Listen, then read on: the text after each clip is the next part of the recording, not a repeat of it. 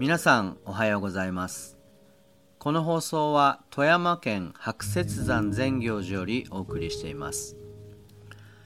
えー、善行寺では9月から親鸞上人のご法事法恩公通称本子様という行事がスタートしていまして、えー、毎日門徒さんの家へお参りに行っています、えー、もう20年以上繰り返しているんですけどありがたいことに毎年新しい気づきがあるんです、え先日お参りしたお宅は明治5年に建てられた家でした。150年ほど前ですね、えー、聞くと家が建つのに10年ほどかけて建てられたそうです、えー、うちのお寺も同時期に建てられていまして明治14年140年ほど前になりますが、えー、まあ、それから考えるとお寺の場合はおそらく2 3 0年計画で建てられたんじゃないかなと思います、えそれぐらい長いスパンだと計画当初に生まれた子がいたら完成する頃には、えー、もう家庭を持って子供も授かっている場合もあるでしょうね、え、途中半ばで亡くなった方も大勢おられたと思います、え、当時の人たちにとっては家を守るとかお寺を守るっていうのは、まあ、それだけの時間をかけているので必然的に大事にする心が育まれていたんじゃないかなと思いました、はい、では今日の法話です。どうぞ。誰が冷え性にした？春めくと庭でうぐいすが「ほう法華経」よそでは法華経かもしれないけどうちでは「ほう聞けよ」と鳴くんですいやウグイスはウグイス語で鳴いているんだけど聞く側が都合のいい風に聞いちゃうんですよね。ほう聞けよ、ほう聞けよ。庭のウグイスまでが仏法を聞けよ、説法を聞けよとのおすすめだ。法とは真実の理法のことでありまして、お釈迦様がお悟りになった真理そのものを私たちは法とか仏法とか言っている。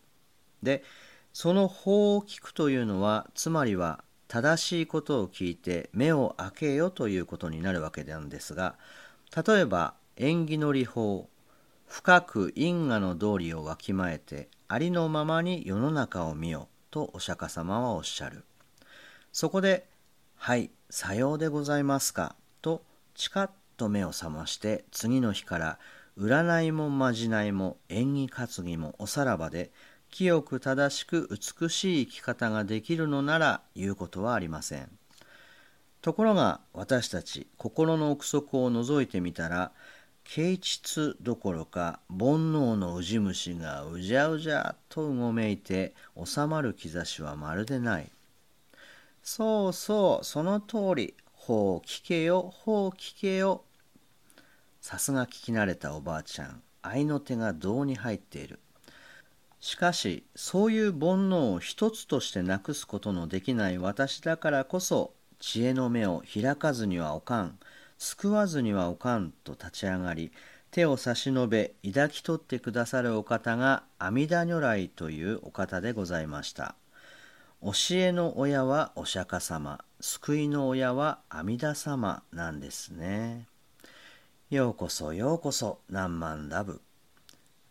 月に2度のお香と呼ばれる法座も寒い間はお茶の間説法。670人のお参り衆がこたつとストーブを入れた22畳のお茶所に膝すり合わせてうなずいてくださる。中にテカテカの顔をした人が78人。午前中すぐ近くにある老人福祉センターの風呂に入ってお昼はお寺で出る精進料理を食べて昼からゆっくり説法を聞いて3時になったらセンターでもういっぺんお湯に浸かって福祉バスで帰ろうという人たち。センターでなら体はあったまりますけど心はあったまりませんがね。わあすごい。ほんといいことおっしゃる。なんていうか本質をついていますよね。福祉っていうものの。